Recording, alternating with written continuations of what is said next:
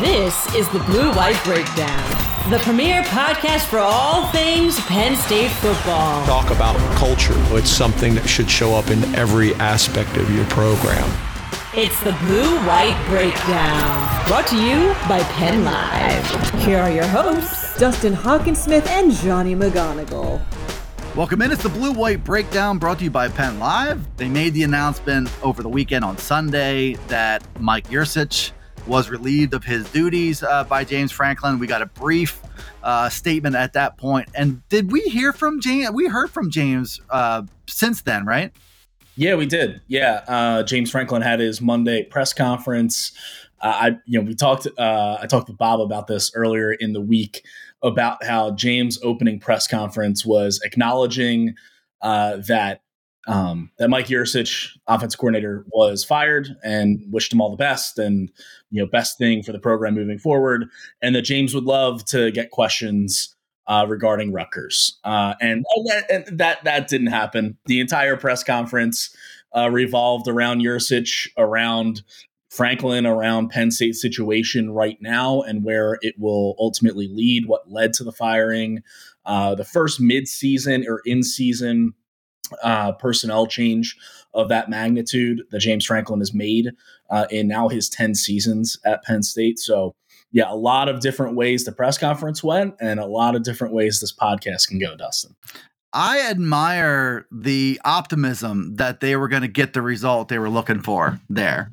Um, not sure if Dave Jones was in attendance for that one, but he was. He made sure that uh, James didn't get quite the desired result on Saturday uh, when talking about that offensive performance, and I mean more specifically talking about two point conversion decisions, which that's a different story for a different day. I think making this uh, making this announcement on Sunday did alleviate a little bit of the criticism. I think from that Saturday loss, didn't it?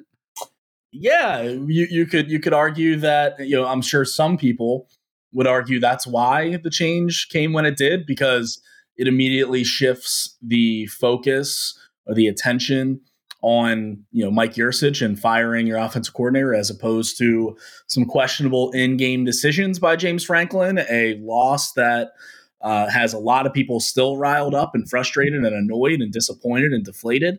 Um, yeah, that that's one way to uh, to change the narrative. I don't think this is like a scapegoat situation though.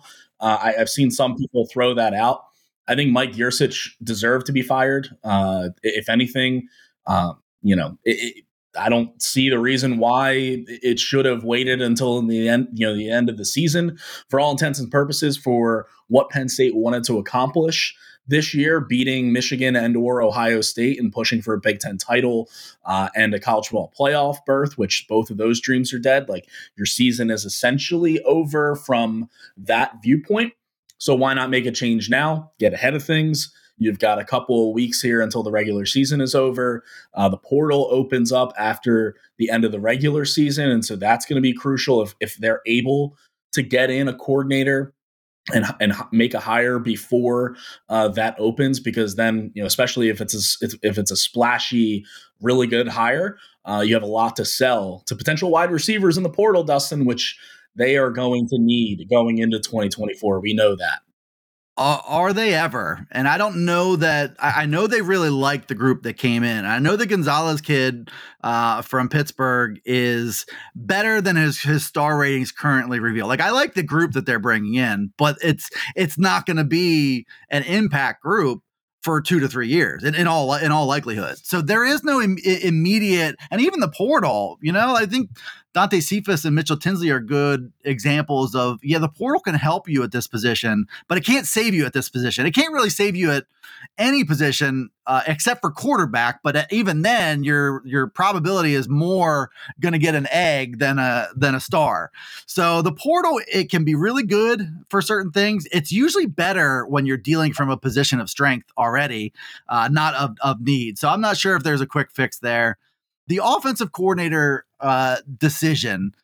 Um, were you surprised by it? I mean, as I'm thinking about it over the past couple days, uh, my feeling is like I couldn't attach a word or a series of words to what it what it means to be a Mike Yurcich offense, and that's part of this entire discussion: the idea of identity, and that you didn't really have one You know, you did what you felt was going to work. You made adjustments. I, th- I think Mike Yurcich was a very creative play caller. Like I think we've seen some very creative things.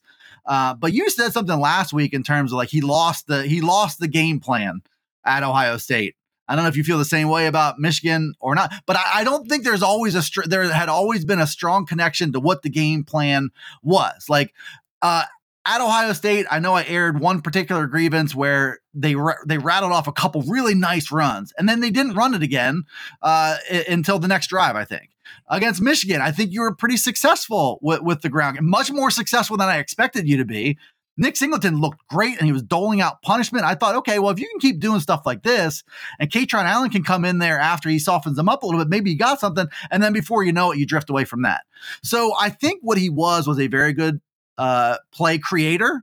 I, I'm sure that he he does good work with his quarterback.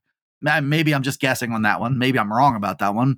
But I don't know about really adjusting in game and really having a comprehensive strategy for what you're trying to get done and why you're trying to get it done. And then the other part of that, uh, James Franklin doesn't seem to be satisfied with the way Mike Yurcich is calling the game. He said specifically on Saturday, uh, you got to get the young quarterback into a rhythm. Everybody can agree with that. But like everybody has a headset and you're the head coach, right? Like if, if this is occurring in game, what is James Franklin doing in game to try to have his his influence on things? I, I don't think it's enough. Whatever it is, I don't think it's enough. If he felt this strongly that he had to call out his OC after the Michigan game, then maybe you should do that in the first quarter of the Michigan game. Yeah, well, it's interesting, Dustin. It's a lot there, you know. And again, sorry, always, I, went, I, I, went off. I'm sorry. No, that's go, go off, King. Go off. Uh, a, a, lot of people feel the same way because I don't think just firing Yurcich is just an immediate fix, or that's like the only problem here. And we've talked for months about what has plagued this offense. Play calling was a big part of it for sure the lack of talent at wide receiver, I think, makes it difficult on anyone who would have been the offensive coordinator to try and scheme things up. I mean, you've got wide receivers who aren't either aren't at the talent level that they need to be, aren't developed to the point that they need to be. I think that's that's on. I mean, Taylor Stubblefield, who was the wide receivers coach last year and got fired. Um, Marques Hagans comes in and tries to tries to fix things, but um, you know, so it's on the wide receivers. It's on. I mean, it's on Drew Allar too. I mean, this is a this is a first year starting quarterback, um, but at the same time, you know, he, he's a 19 year old kid. But he's he admitted after the Ohio State game that he said that he sucked and and he took blame after the Michigan game too.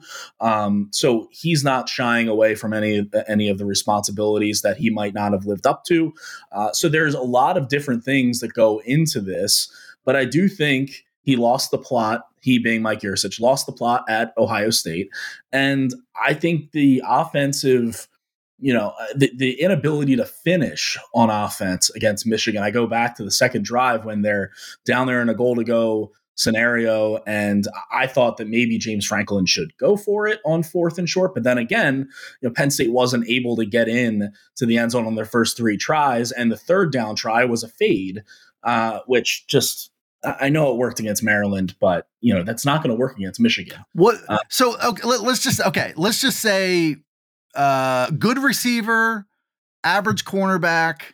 Uh, in, in this scenario, how often does it? What what percentage of times does the goal line fade work? Do you it's think? Like, it's like 40% or 30 it's like 30 or 40% i think 30 or 40 like that seems generous to me is that an yeah. actual is that actual data that you that you cited no, there's there is a article. Mina Kimes from ESPN did an article about banning the fade a few years ago. Okay, and I agree. I subscribe to that theory, by the way. And Penn State fans who watched John Donovan run it ad nauseum mm, uh, mm. In, in, James Franklin's first couple of years, like there were flashbacks to that. Thirty to forty might be generous. I'm I'm struggling to remember the exact figure off the top of my head. But when it's Dante Cephas against you know Michigan corners and a really good Michigan defense, like that's just it's just unimaginative is the thing even if it was a higher percentage dustin it's just like a, oh crap we don't have anything really to go to at this point let's just throw right. it up and right. pray and, and, so i think that combined with everything else that kind of had gone into that like drew Allar had not developed the way that we thought he might this season yes he looked good against maryland and he had his moments uh, against Illinois and West Virginia. Um, obviously, the big moment at the end of the Indiana game.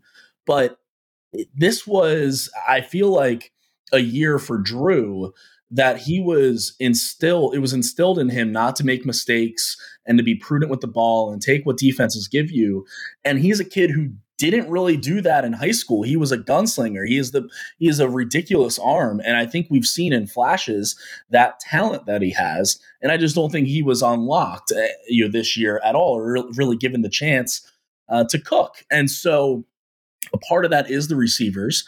But you as the offensive coordinator it is your job to scheme guys open. Uh, if you have a talent efficiency, you know. I mean, he Mike Yurcich came into the season knowing what he was working with, and it's not like uh, guys are going to take a massive leap uh, in season. We saw Dante Cephas break out at Maryland. That's good. Uh, that was a nice sign. But you know what you're working with, and time and time again, you run out the same offense and the same plays. And from James Franklin's perspective, too, James said on Monday that there were times that basically Mike would go off the reservation and not not stick to the game plan that they talked about all week and ignore what he he being James Franklin wanted to happen. Now is that just head coach run you know running you know the offensive coordinator just got fired you know running you know putting him under the bus throwing him under the bus maybe um but if Listen, it, Johnny, can I can I just uh, just a sticking point there? Yeah. If you're thrown under the bus or placed under the bus, I don't think it matters. Like I, I don't think I don't think the act of getting you to the ground and how and how much force that has has a lot of bearing on your fate after you're already under the bus. But anyway, go ahead. Well, well, here's the thing, Dustin. So after the game on Saturday, when James was asked about Drew Allar specifically, and James took that and said the play, you know, the play calling has to be better to get our quarterback in rhythm. That was him, you know, running over Mike Yurcich. And then on Monday, it was him backing over him. Like he was still okay. on the ground. He was just running over and then backing over.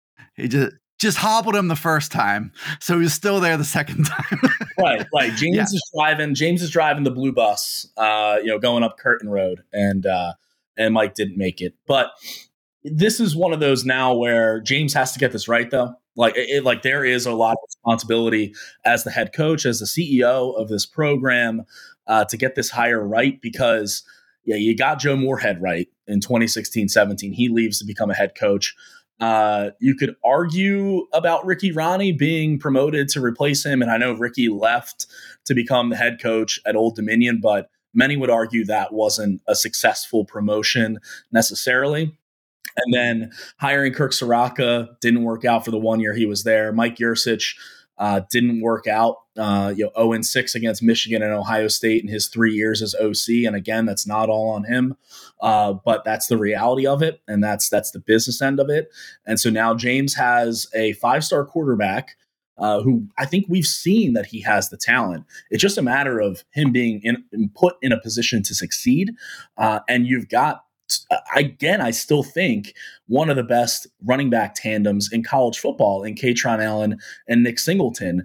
And while Kaytron has shown, you know, flashes, you know, especially over the last three weeks of what kind of running back he is and what he can be, I still don't think Penn State's running game has been a disappointment this year. After you know, we saw what they did against Utah, a stout run defense in the Rose Bowl, and then you come into 2023 and lay an egg in that category, and you've got two tight ends in Tyler Warren and Theo Johnson, who I think are talented enough to make a consistent impact on a week to week basis. And they were like in the biggest moments, hardly involved in those two games. Um, so I think a lot does fall at Yurcich's feet.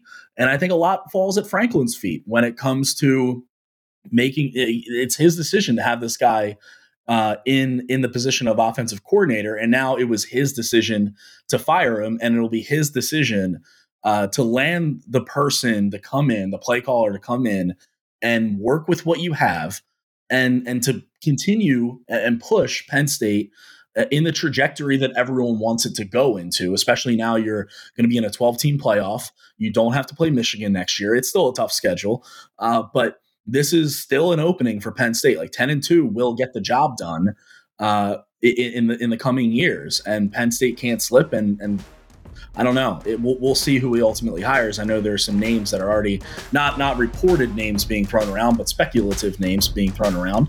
Uh, so we'll see who they ultimately get uh, here, Dustin. This is the Blue White Breakdown. So I want to ask you um, a couple questions. One about um, how good the Penn State OC job is and it's it's it's a loaded question. So chew on that for for a moment. And I want I want to get into your list of candidates, but I just wanted to make uh, a connection here as we look at Penn at James Franklin and his hiring of offensive coordinators. All right, five of them in the past. The sixth one's coming, presumably. Uh, John Donovan. Nobody on earth saw what appeal there was to have him at, the, get have the and maybe maybe James's hands were tied when he's when he was hired in 2014. Maybe his full candidate list wasn't available to him. So that that was an unsuccessful stint. 2014, 2015, relieved of his duties. Joe Moorhead home run hire 2016, 2017. The only one out of these five names that I would say whose stock as a coach uh, rose from the time he arrived at Penn State to the time he left. He went, went to Mississippi State, uh, uh, to Oregon, to um, to Akron now. And P, I know he's he's on the list of, of names to watch for for the next job. Ricky Rahne, internal hire, 2018, 2019. Um, I would say uh, it was maybe a mutual decision that it was time for Ricky to to go off to Old Dominion, and it didn't exactly hurt Penn State to get a fresh start there. I think think they needed a fresh start there. Kirk Ciarrocca, 2020, Pennsylvania guy, carved up Penn State, Penn State, um, you know, and didn't get a fair shake. A lot of people would say based on all the restrictions that he was trying to coordinate through uh, with COVID and all that stuff, and then you're and then Yurcich the the past two and a half years, the only one out of these five who survived more than two years.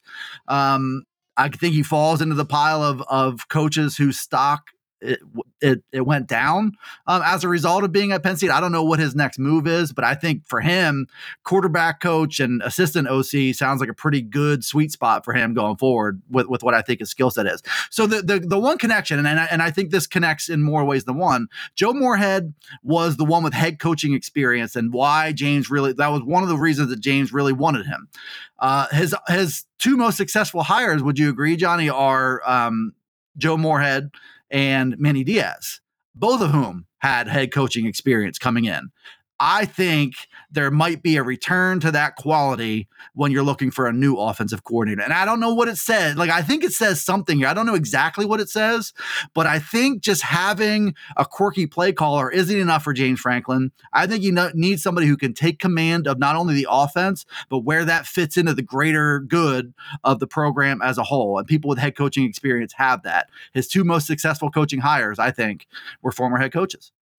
Yeah, you mentioned taking control of the offense. We know that while Mike Yurcich might have went off the reservation a bit play calling and James was unhappy about that, we know that James Franklin is still heavily tied to this offense and was during Mike Yurcich's time as OC, you know, spending time at practice with the offense primarily, letting Manny Diaz go do his thing on the defensive side of the ball. We know he was heavily involved when it was Ciarrocca and Rahne. He was more hands off, I think, uh, I think it's fair to say with Joe Moorhead and that experience. And, and you know what? He needs to be more hands off, Johnny. Yes, I agree. I, I agree yeah. 100%. And you mentioned the head coaching experience that Diaz had at, at you know at Miami. Uh, I think that helps him be a better defensive coordinator. I think Moorhead's experience being the head coach at Fordham uh, helped him be able to run the unit there. And I think James needs to be more hands off again. Like he is you know when when people say fire Franklin and everything, I I, I disagree because one, I don't know who you would get that's better uh, than him in. Um, I don't agree with necessarily wiping the slate clean, especially as you head into a 12 team playoff. And like I mentioned, even nine and three, but 10 and two will will get you into that dance. Um, but I think James is a good CEO you know, from a recruiting standpoint, from fighting for facilities and NIL money and all that kind of stuff. Like, I think he's good at that stuff. I don't necessarily think he is the best in game. Certainly, uh, a lot of questionable play, uh, questionable decisions there over the years. But I also think when he has his hand in the offense, like we saw what what Moorhead and that offense did in 2016 and 17 when he was able to do his own thing, and it was the best Penn State has looked uh, under James Franklin. You know, obviously winning the Big title in 2016, and I think they just barely missed the window in, in beating Ohio State 2017 uh, as well. And the offense had a big, you know, big role in in them reemerging and, and being back on the national stage and in that conversation. So you look at Joe as a potential candidate here. And I think it's it's an interesting spot because does he want to come back to Penn State? You know, we know that he left for Mississippi State to be a head coach, and and that's kind of a that was kind of a you know a, a tough situation down there. They're very finicky uh, in Starkville, uh, and so he leaves and becomes the offense coordinator at Oregon, and then takes the job to be the head coach at Akron, uh, which a lot of people were like, "Hey, maybe he's a little too qualified for this. You know, is this really the job the, the next head, the next head coaching job you want to take?" I think a lot of it has to do with how close it is to Pittsburgh. Joe Moorhead is a Pittsburgh guy, is a Yinzer at heart, a lot of family. Uh, still in the 412 area, and with Akron being only an hour and 45 minutes away from Pittsburgh, like that is that is comfortable for him. He is comfort comfortable in that environment and within that area of the country. Penn State's what, two hours and 15 minutes away from Pittsburgh? I've made that drive plenty of times. I'm sure Joe has made that drive plenty of times. And I know that Penn State, a lot of Penn State fans would love to have him back uh, to be the offensive coordinator. We know that Penn State would pay more, um, certainly, than what Akron is paying him. If certainly, I think double his salary, if not more. Uh, you, you mentioned Dustin at the top there of what you were saying before. You know how appealing is this Penn State job? I think it's I think it's very appealing. I think from a competitive salary standpoint, from a you know coaching at a at a school that while it's not Ohio State or Michigan is still among you know those top programs in the country consistently ranked in the top 10 to 15 and you can be the difference between losing to them and beating them and Joe Moorhead already experienced the difference the difference that he made right like pushing Penn State to a Big 10 title and uh, after the 2014 and 15 seasons when people were already fed up with James Franklin. Uh, you know, I, I, go back to halftime of that Minnesota game, and James has, has, thought about that before too, of 2016 when he was getting booed off the field and Penn State was getting booed at Beaver Stadium. Joe Moorhead was such a huge part of of pushing Penn State back uh, into that conversation and onto the national stage, and so I think he can do it again. I, I think he can. And it's a big question. Can lightning can lightning strike twice in the same spot? That's a good question it's different because you, know, you saw what he was working with, uh, you know, as from a quarterback standpoint with Trace McSorley, um, is very different than Drew Allar. So I know some people will point to that and say, hey, maybe it's not the best fit for 2024. Um, there's some other candidates out there. I know we mentioned Moorhead, and again, these are more speculative, you know, candidates, people that could fill the position or could be available. You mentioned a guy with head coaching experience, Sean Lewis um, is an offen- young offensive mind. He was the head coach at Kent State, went out to Colorado to become their offensive coordinator, and they were averaging you know 32 33 points per game this year through eight games in his first year as oc and then Deion just decided to, to demote him which was puzzling for everyone you know nationally locally there I, I have a buddy who i used to work with in pittsburgh who uh, lives in Colorado now and has covered them a, a, bit this year. And he was texting me the other day. He's like, I just, I just don't understand why that happened. Hey, hey, this, Sean Lewis would go from he would go from leaving one somebody's got to go situation to arriving in another somebody had to go situation. Exactly, and so he's a guy with head coaching experience. Um, I think a very good play caller and someone that James should be interested in, or and I'm sure Sean would be interested uh, in in coming to Penn State. You also look at some other names, some other guys attached to Penn State in the past. Joe Brady uh, is one that's been brought up. He was the quarterbacks coach uh, with the Buffalo Bills and is now the right. interim interim OC after they fired Ken Dorsey. And that could very well take him off the board for this. If, if things go well in Buffalo, he might not even be a wish candidate at this point. Exactly, and he's another guy too that you know, w- went you started in the college route with Penn State. He was a GA uh, during the 2016 Big Ten title year, you know, GA for Moorhead, and then you know traversed his way to LSU. Uh, and in 2019 was their passing game coordinator when they had Joe Burrow, Ja'Marr Chase, uh, Justin Jefferson. That must have been a hell of a lot of fun as they won uh, the national title, average 48 points a game. Hey, it's like it's like taking your driver's test and then you get your driver's license and they're like, "Wow!" and your parents are like, "Here's a Ferrari." Yeah, exactly, exactly. so he parlayed that into uh, an offensive coordinator job with Carolina Panthers in 2020 and 2021 with Matt Rhule, um, and, and, that didn't work out. That whole thing just didn't work out, and so now he's in Buffalo and does w- would Joe Brady want to come back to college? You see a lot of times um, with guys once they get to the NFL, they don't want to leave because they don't want to be recruiters. They don't want to deal with the 24 7, 365 ish, you know, of the college job and of the college coaching life. Um, I don't know what, what Joe Brady wants. Uh, maybe he wants to stay in Buffalo if things go well uh, with Josh Allen up there, as, as you know he you know takes on the interim coordinator job. Um, another name just to throw out too I didn't put it on my candidates list that, that I posted earlier this week on pennlive.com, uh, but Brennan Marion uh, is one that I think has garnered some steam amongst the speculative crowd. Uh, he's the UNLV offensive coordinator right now, was just named the Broyles Award nominee. Uh, he's a Pittsburgh guy. I covered him uh, for a year. Uh, when I was covering Pitt for the Post Gazette, he was the wide receivers coach in 2021 uh, when Pitt won the ACC championship.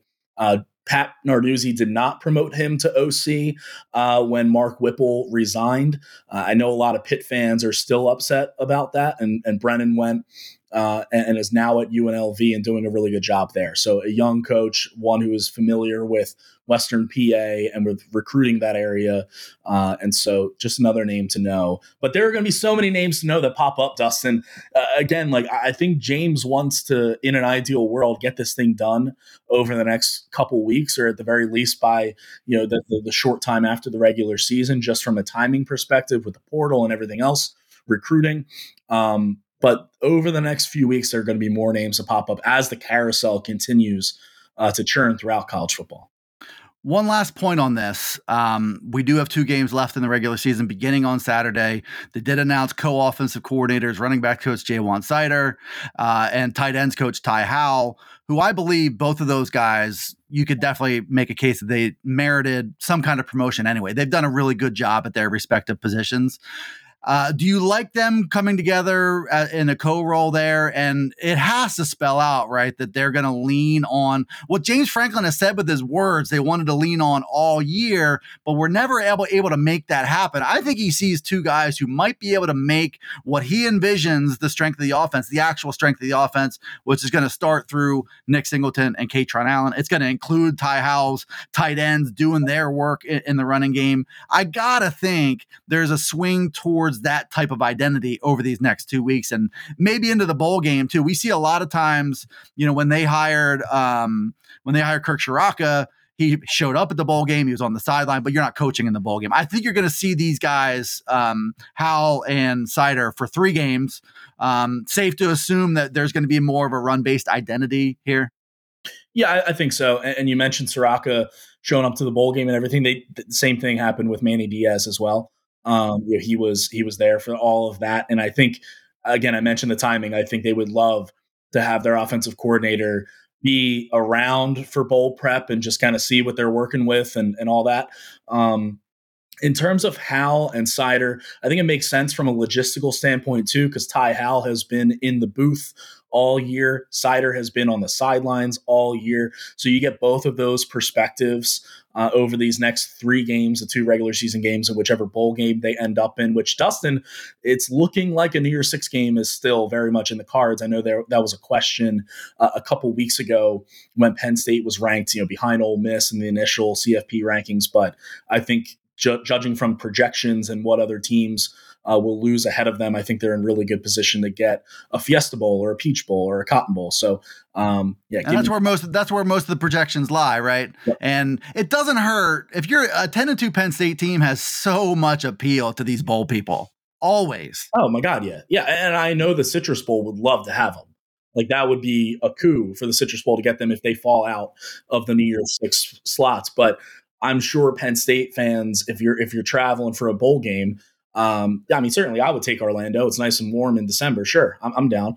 Uh, but if you were to, able to get, uh, I don't know, uh, Alabama or Texas in a Cotton Bowl, I think that would be a lot of fun. I, I, think I think that's what fans would really really you know gravitate towards and and be much more excited booking that flight uh, for for a game like that. And so I think Penn State is in position to do that. Now, will their will their future offensive coordinator be in in some you know suite in uh, AT and T Stadium, looking down and seeing what he's working with? We'll see. I think in an ideal world, Penn State and James Franklin would love to get someone hired by them. And uh, Danny O'Brien's the name to watch through this too. If, if some kind of permanent promotion happens for him, because James goes out of his way to mention Danny a lot. It seems like he might be another coach or another support staff member. I guess is the best way to call it, put it now. Who's who can climb the ranks, kind of like Ty Howle did. Uh, so we'll see. Penn State's got a game on Saturday uh, against Rutgers. Uh, they're what maybe like about a twenty point favorite you know, I think if anything, with two weeks to go in a, in a season that feels lost because you've you've seen the same script against Michigan and Ohio State play out uh, a whole bunch of times, at least there's this shake. I, I think for fans, it the shakeup helps kind of kind of get out because the same old same old is the number it's, it's such a tiresome thing to a lot of people to see the way that they lose they didn't lose a 48-45 shootout to ohio state they didn't they didn't go head to head and play Michigan's game and almost beat them. Like they were they were they were wimpy efforts. If, if we can put a word to it, and that's what drives people nuts. Uh, you know, eight and two. If you really showed out, and Drew Allar threw for four twenty five and, and four touches. There's a diff- There's a difference in win and, and loss quality when it comes to the Penn State fan base continuing to believe. And what happened this season is like the worst thing because well, not only did the same old thing happen, but it came in a season that began with more hope than any one that I can remember, maybe since what, like 2017. Yeah, I, I go back to the 72 yard touchdown uh, that Drew Allar had to Keandre Lambert Smith in the opener against West Virginia under the lights of Beaver Stadium. And that felt like a hey, welcome to college football moment for Drew Allar. Welcome to the Drew Allar era. And there was so much optimism you know, coming out of that throw, coming out of that game, uh, and obviously Penn State going into Ohio State undefeated. There were cracks in the offense that we saw, though. Some, some, you know, just all right, yeah, they can't get going here. All right, they're it's close against Northwestern at halftime. Like, what are we, what are we doing at Illinois? And they ultimately pull away, and they covered in all those games, and and so a lot of fans were, you know, lining their wallets with that. Um, but there was still this underlying thing like, can this offense really get it done against the two biggest teams on their schedule? And they clearly couldn't. So a change needed to be made. Uh, I commend Franklin for doing it in season and and just you know, trying to start start anew here with uh, with a few games to go and and get a get someone in. Um, but boy, do they need to really get this right because, uh, like I mentioned with Drew specifically, you, you don't if if you don't hit on the five star number one quarterback, you're your odds of getting that kind of player go down in, in the future. Now, um, one quick note: Beckham Kritza, a three-star line, uh, linebacker, quarterback, three-star quarterback uh, in the 2025 class, committed a couple days after Yurcich was fired. Uh, I actually just got off the phone with his high school coach. Story will be up on Penn Live at some point in the near future.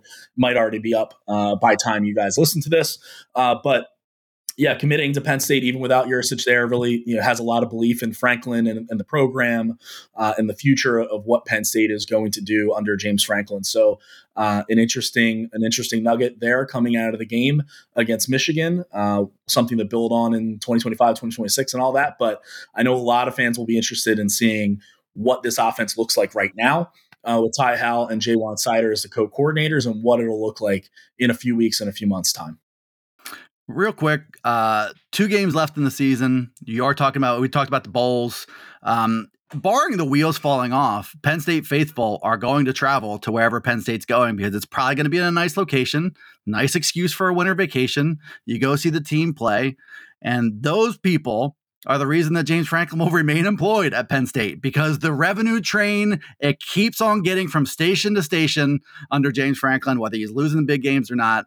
And a lot of people who don't like James Franklin are the ones who are demonstrating just how loyal the support is from the Penn State fan base, where it matters most coming out of their wallets.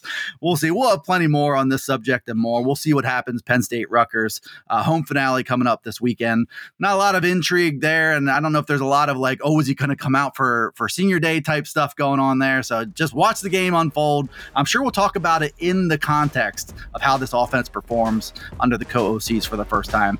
That's Johnny McGonigal. I'm Dustin Hockensmith saying see you next time here on the Blue White Breakdown. This has been the Blue White Breakdown, brought to you by Penn Live.